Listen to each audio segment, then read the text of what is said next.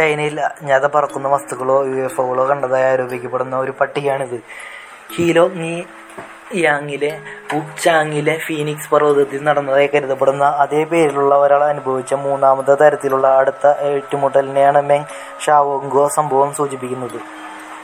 ആയിരത്തി തൊള്ളായിരത്തി തൊണ്ണൂറ്റി നാലിൽ താനും ഒരു ബന്ധുവും ഫീനിക്സ് പർവതത്തിലേക്ക് വെളുത്തതും തിളങ്ങുന്നതുമായ ഒരു വസ്തു ഇറങ്ങുന്നത് കണ്ടതിന് ശേഷം കാലാവസ്ഥ ബലൂണാണെന്ന് താൻ കരുതിയതിനെ പിന്തുടർന്നായി അദ്ദേഹം റിപ്പോർട്ട് ചെയ്തു. ജൂൺ ഏഴിന് ഒരു വലിയ വെളുത്ത വസ്തു ഒരു ഫാമിൽ വന്നിറങ്ങി. രണ്ട് ദിവസത്തിന് ശേഷം തൊഴിലാളികൾ അന്വേഷിക്കാൻ പോയപ്പോൾ തീവ്രമായ ഒരു ഒരു പ്രകാശകിരണം മൂലം മെങ്കിന് തളർന്നുപോയി പ്രാരംഭ ഏറ്റുമുട്ടലിന് ശേഷം സ്ഥാപനങ്ങളിൽ നിന്നുള്ള പ്രാരംഭ ഏറ്റുമുട്ടലിന് ശേഷം സ്ഥാപനങ്ങളിൽ നിന്നുള്ള നിരന്തരമായ പീഡനം അനുഭവിക്കുന്നതായി മെങ് അവകാശപ്പെട്ടു. അവരുടെ ബഹിരാകാശ പേടകത്തിലേക്ക് കൊണ്ടുപോവുകയും ലൈംഗിക ബന്ധത്തിൽ ഏർപ്പെടാൻ നിർബന്ധിതനാവുകയും ചെയ്തു. ജൂലൈ പതിനാറിന് രാത്രി തന്നെ തന്റെ വീട്ടിൽ നിന്ന് തട്ടിക്കൊണ്ടുപോയി വ്യാഴത്തിന്റെ ചിത്രങ്ങൾ കാണിച്ചുവെന്ന് അദ്ദേഹം അവകാശപ്പെട്ടു. അത് തങ്ങളുടെ മാതൃലോകമാണെന്ന് സ്ഥാപനങ്ങൾ അവകാശപ്പെട്ടു. ആയിരത്തി തൊള്ളായിരത്തി തൊണ്ണൂറ്റി ഏഴിൽ വുഹാൻ യൂണിവേഴ്സിറ്റിയിലെ U F O enthusiast club അദ്ദേഹത്തിന്റെ കഥ പരിശോധിച്ചു. പ്രാരംഭ കോണ്ടാക്ട് സംഭവിച്ചിരിക്കാം. പിന്നീട് റിപ്പോർട്ട് ചെയ്യപ്പെട്ട സംഭവങ്ങൾ മിക്കവാറും അസ അസത്യമാണെന്ന് അവർ നിഗമനം ചെയ്തു. എന്നിരുന്നാലും ചൈനയിലെ മറ്റ് യു എഫ് ഒ ഗ്രൂപ്പുകൾ അദ്ദേഹത്തിന്റെ അവകാശവാദങ്ങൾ ശരിയാണെന്ന് നിഗമനം ചെയ്തു.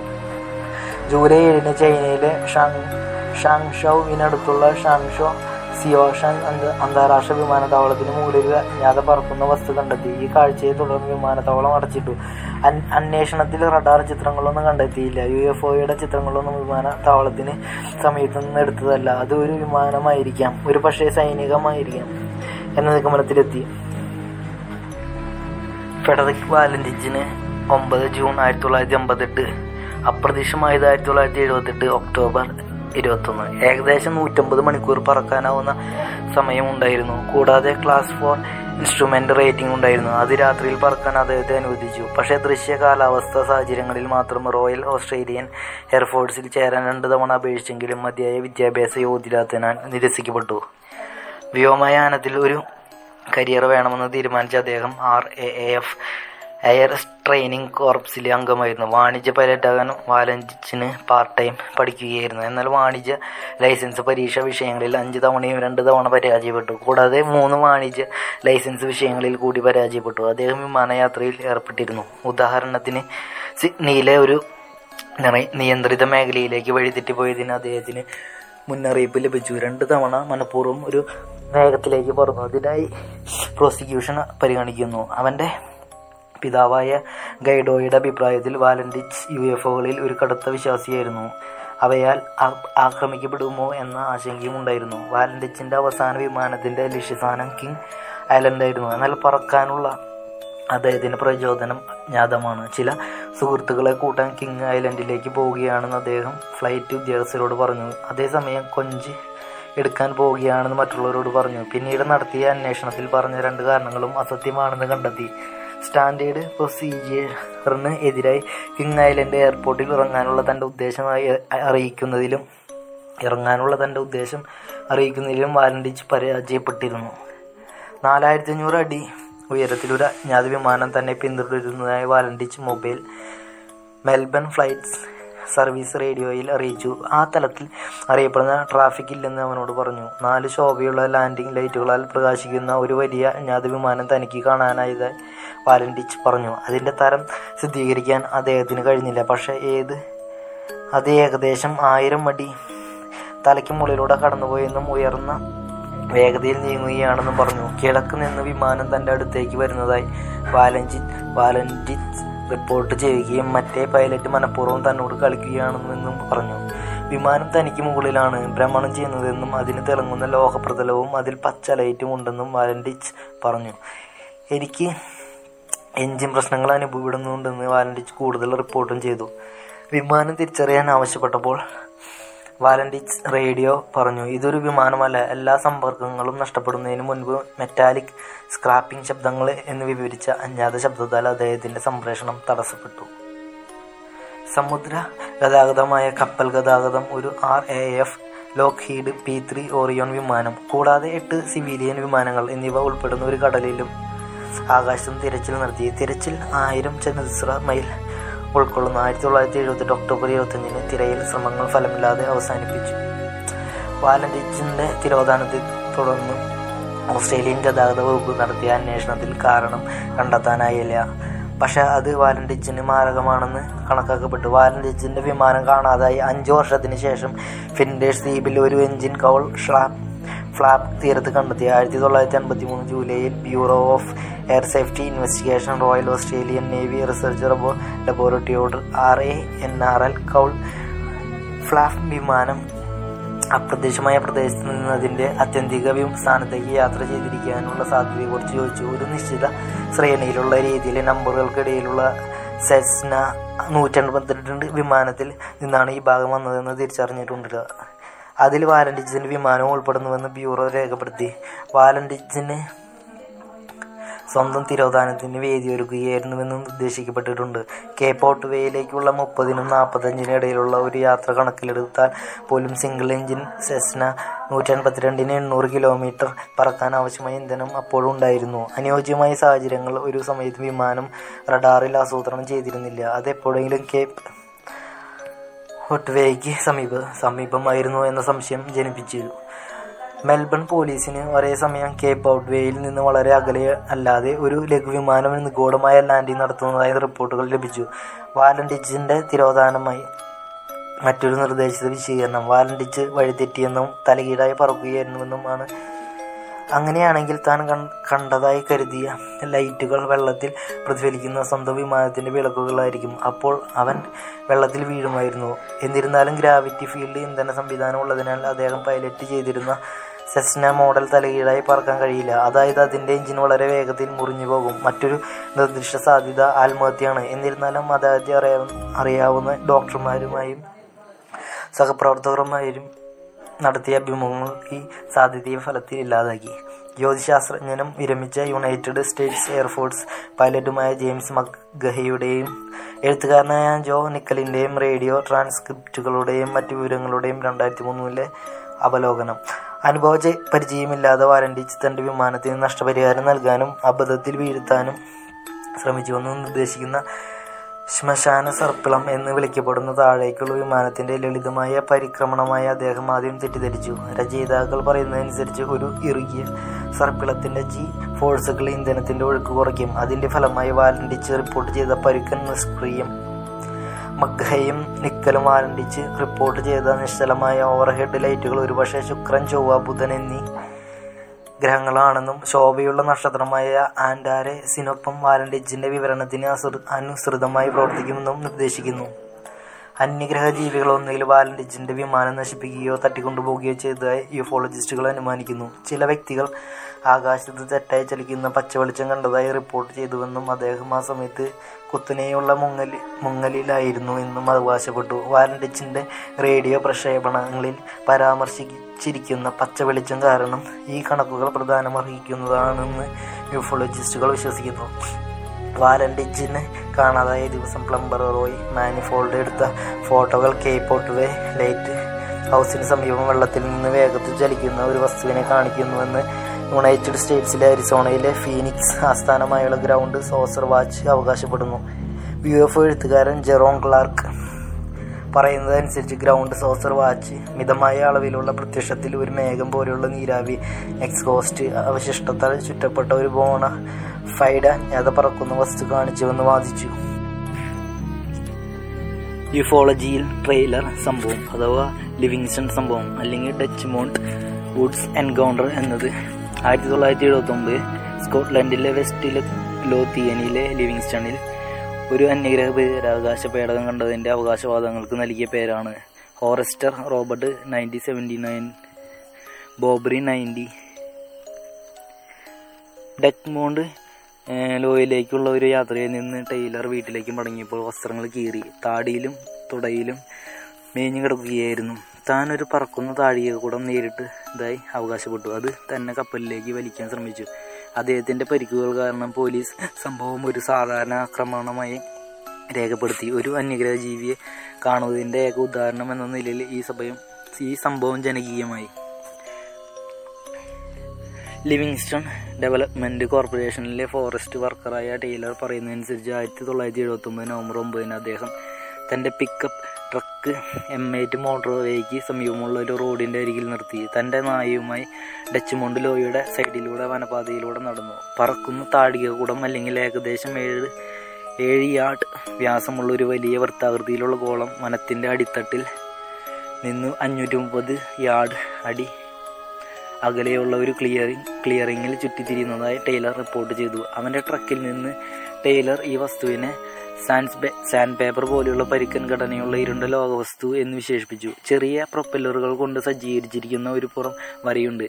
ബ്രേക്കുകൾ കത്തുന്ന പോലെ തനിക്ക് ദുർഗന്ധം അനുഭവപ്പെട്ടിരുന്നുവെന്നും കടൽ ഖനികൾക്ക് സമാനമായ ചെറിയ കോളങ്ങൾ തന്നെ പിടികൂടിയെന്നും ബോധം നഷ്ടപ്പെട്ടപ്പോൾ വലിയ വസ്തുവിന്റെ ദിശയിലേക്ക് തന്നെ വലിച്ചടിക്കുകയായിരുന്നുവെന്നും ടൈലർ അവകാശപ്പെടുന്നു ടൈലർ പറയുന്നതനുസരിച്ച് അദ്ദേഹം പിന്നീട് ഉണർന്നു. വസ്തുക്കൾ അപ്രത്യക്ഷമായി. പക്ഷേ അയാൾക്ക് തന്റെ ട്രക്ക് സ്റ്റാർട്ട് ചെയ്യാൻ കഴിഞ്ഞില്ല. അതിനാൽ അദ്ദേഹം ലിവിങ്സ്റ്റണിലെ തന്റെ വീട്ടിലേക്ക് തിരികെ നടന്നു. കാൽനടയായി വീട്ടിലെത്തിയ ടൈലറുടെ ഭാര്യ കീറിയ വസ്ത്രങ്ങളും കീറിപ്പോയ ട്രൗസറും ഉപയോഗിച്ച് ചെളിയും നിറഞ്ഞതായി കാണപ്പെട്ടു. അവന്റെ ഭാര്യ പോലീസിനെയും ഡോക്ടറെയും വിളിച്ചു. അവന്റെ താടിയിലും തുടയിലും മേച്ചിൽ ചികിത്സിച്ചു.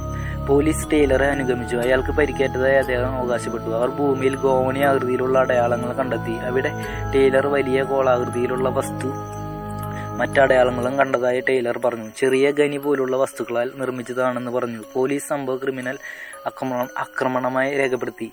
ഈ കഥ യുഫോളജിസ്റ്റുകളിൽ നിന്ന് ശ്രദ്ധ ആകർഷിച്ചു. അവർ ഏറ്റുമുട്ടൽ നടന്നതായി ആരോപിക്കപ്പെടുന്ന സ്ഥലത്ത് ഒരു ഫലകം സ്ഥാപിച്ചു. കൂടാതെ ക്രിമിനൽ അന്വേഷണത്തിന് വിധേയമായ ഒരേ ഒരു യു ദൃശ്യത്തിൽ ഉൾപ്പെട്ട ഇതിന് Tyler U U F O പ്രേമികൾക്കിടയിൽ ശ്രദ്ധേയനായി. യൂഫോളജിസ്റ്റും ഗ്രന്ഥകാരനുമായ മാൽക്കം റോബിൻസൺ ടൈലറുടെ കഥ അംഗീകരിക്കുന്നു. യു എഫ് ഒ ഏറ്റുമുട്ടലിന്റെ ചില യഥാർത്ഥ കേസുകളിൽ ഒന്നായിരിക്കാം ഇത് എന്ന് അദ്ദേഹം വിശ്വസിക്കുന്നു.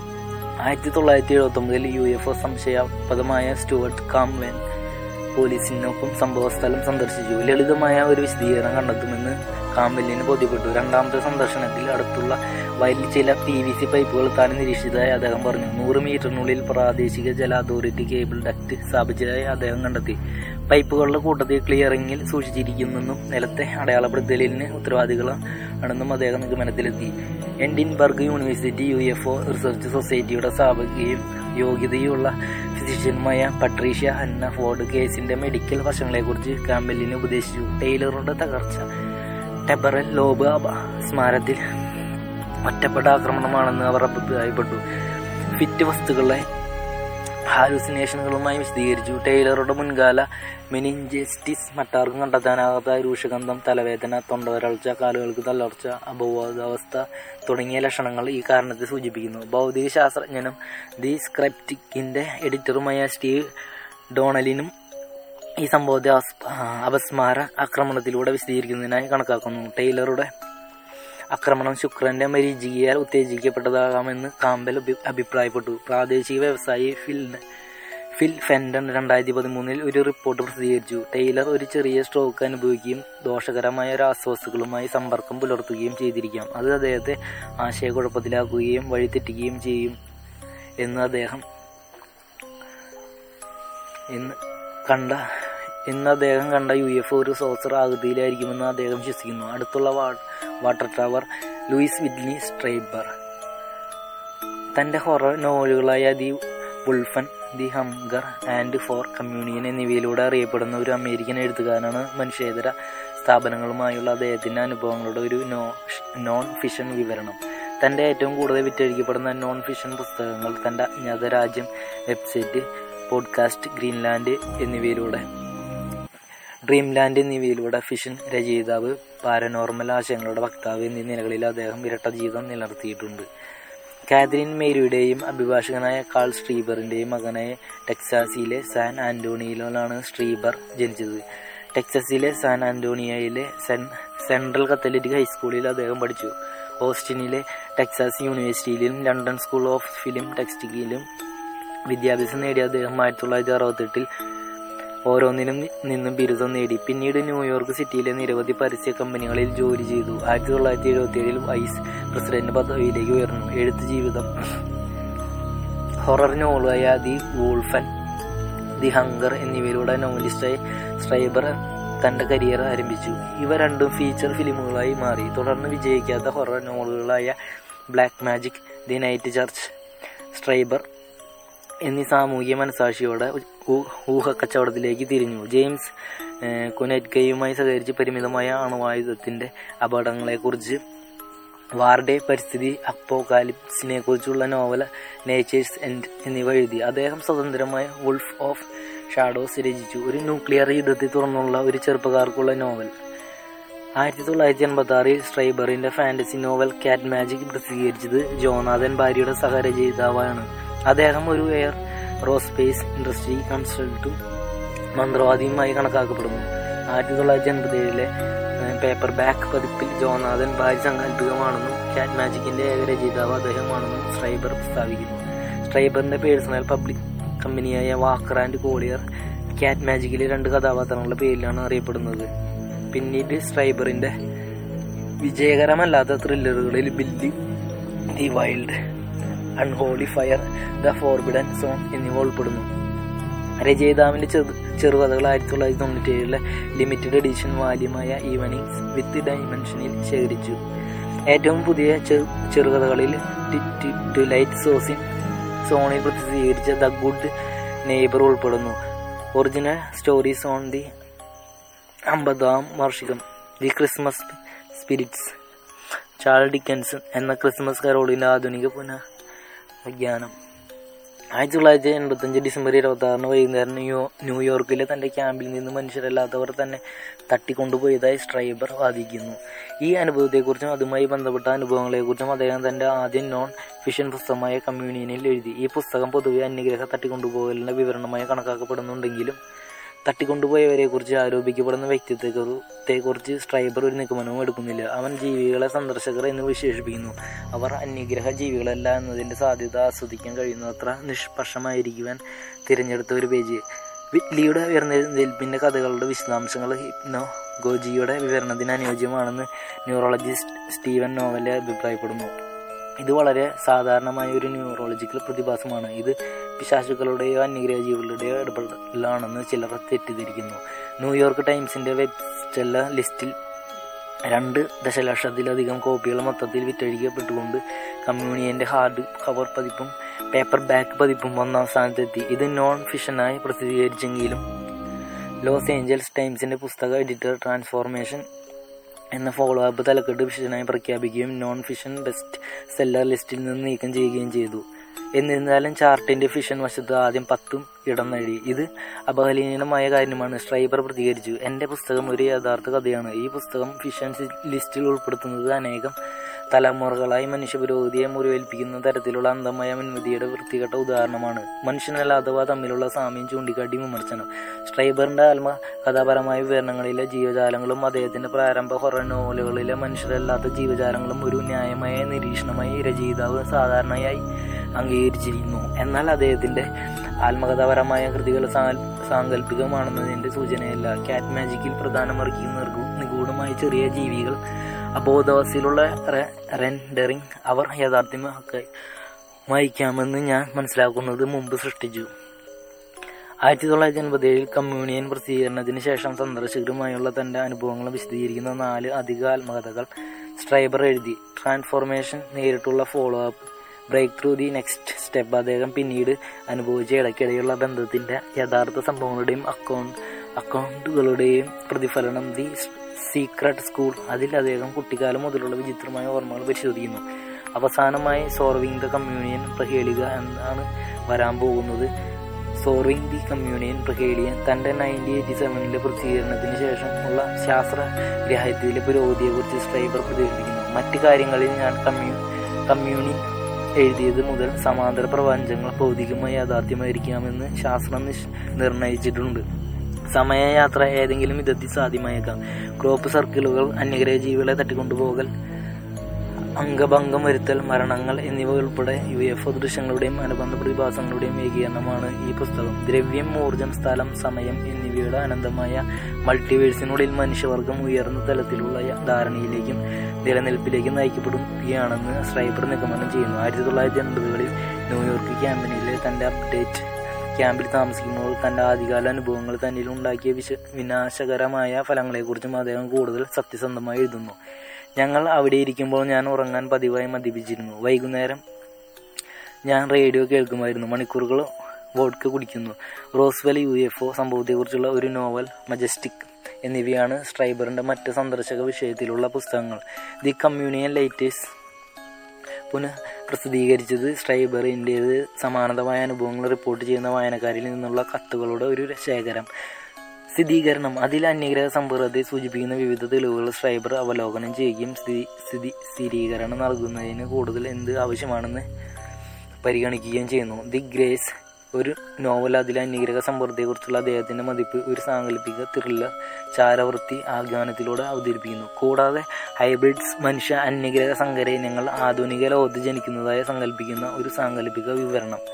ആയിരത്തി തൊള്ളായിരത്തി എൺപത്തൊമ്പതിൽ പുറത്തിറങ്ങിയ കമ്മ്യൂണിൻ എന്ന ചലച്ചിത്രത്തിന്റെ തിരക്കഥയും ക്രിസ്റ്റഫർ വാക്കൻ സ്ട്രൈബറായി അഭിനയിച്ച ഫിലിപ്പ് മോറയുടെ തിരക്കഥയും സന്ദർശകരെ അടിസ്ഥാനമാക്കിയുള്ള അധിക രചനകളിൽ ഉൾപ്പെടുന്നു. കമ്മ്യൂണിയൻ ട്രാൻസ്ഫോർമേഷൻ എന്നീ പുസ്തകങ്ങളിൽ നിന്നുള്ള കാര്യങ്ങൾ സിനിമ ഉൾക്കൊള്ളുന്നു. തന്റെ പുസ്തകങ്ങളിൽ ഇല്ലാത്ത പ്രമേയങ്ങൾ ഉൾപ്പെടുത്തി മെച്ചപ്പെട്ട സംഭാഷണ രംഗങ്ങൾ ഉപയോഗിച്ച സിനിമയിൽ തനിക്ക് അസ അതൃപ്തിയുണ്ടെന്ന് സ്ട്രൈബർ പ്രസ്താവിച്ചു.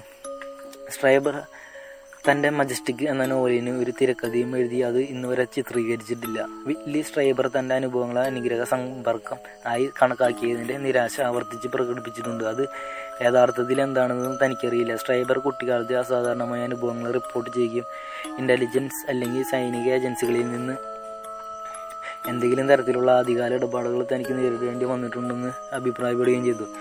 ടെബറൽ ലോബ് അപ അപസ്മാരത്തിനും മറ്റ് മസ്തിഷ്ക വൈകല്യങ്ങൾക്കും വേണ്ടി അദ്ദേഹത്തിന്റെ സ്വന്തം അഭ്യർത്ഥന പ്രകാരം അദ്ദേഹത്തെ വിപുലമായി പരിശോധനയിലും അവന്റെ മസ്തിഷ്കം സാധാരണ രീതിയിൽ പ്രവർത്തിക്കുന്നതായി കണ്ടെത്തി. ഈ പരിശോധനകളുടെ ഫലങ്ങൾ അദ്ദേഹത്തിന്റെ പരിവർത്തനം എന്ന പുസ്തകത്തിൽ റിപ്പോർട്ട് ചെയ്തിട്ടുണ്ട്. ആയിരത്തി തൊള്ളായിരത്തി അറുപത്തി ആറ് ഓഗസ്റ്റ് ഒന്നിന് ടെക്സാസിലെ ഓസ്റ്റിനിലെ ടെക്സാസ് യൂണിവേഴ്സിറ്റി ടവർ വെടി വെടിപ്പിൽ താൻ സാക്ഷ്യം വഹിച്ചതായ വർഷങ്ങളായി സുഹൃത്തുക്കളോട് പറഞ്ഞതായി കമ്മ്യൂണിയൻ സ്ട്രൈബർ എഴുതി. താൻ അന്ന് ക്യാമ്പസിൽ ഇല്ലായിരുന്നു. ആയിരത്തി തൊള്ളായിരത്തി അറുപത്തി ആറ് ചാൾസ് വിറ്റ്മാൻ ടവറിൽ നിന്ന് തന്റെ ഷൂട്ടിംഗ് വിനോദത്തിന് പോയപ്പോൾ ടെക്സാസ് യൂണിവേഴ്സിറ്റിയിൽ ഉണ്ടായിരുന്നു എന്ന് വർഷങ്ങളായി പറഞ്ഞിട്ടുണ്ട്. പക്ഷേ ഞാൻ അവിടെ ഉണ്ടായിരുന്നില്ല.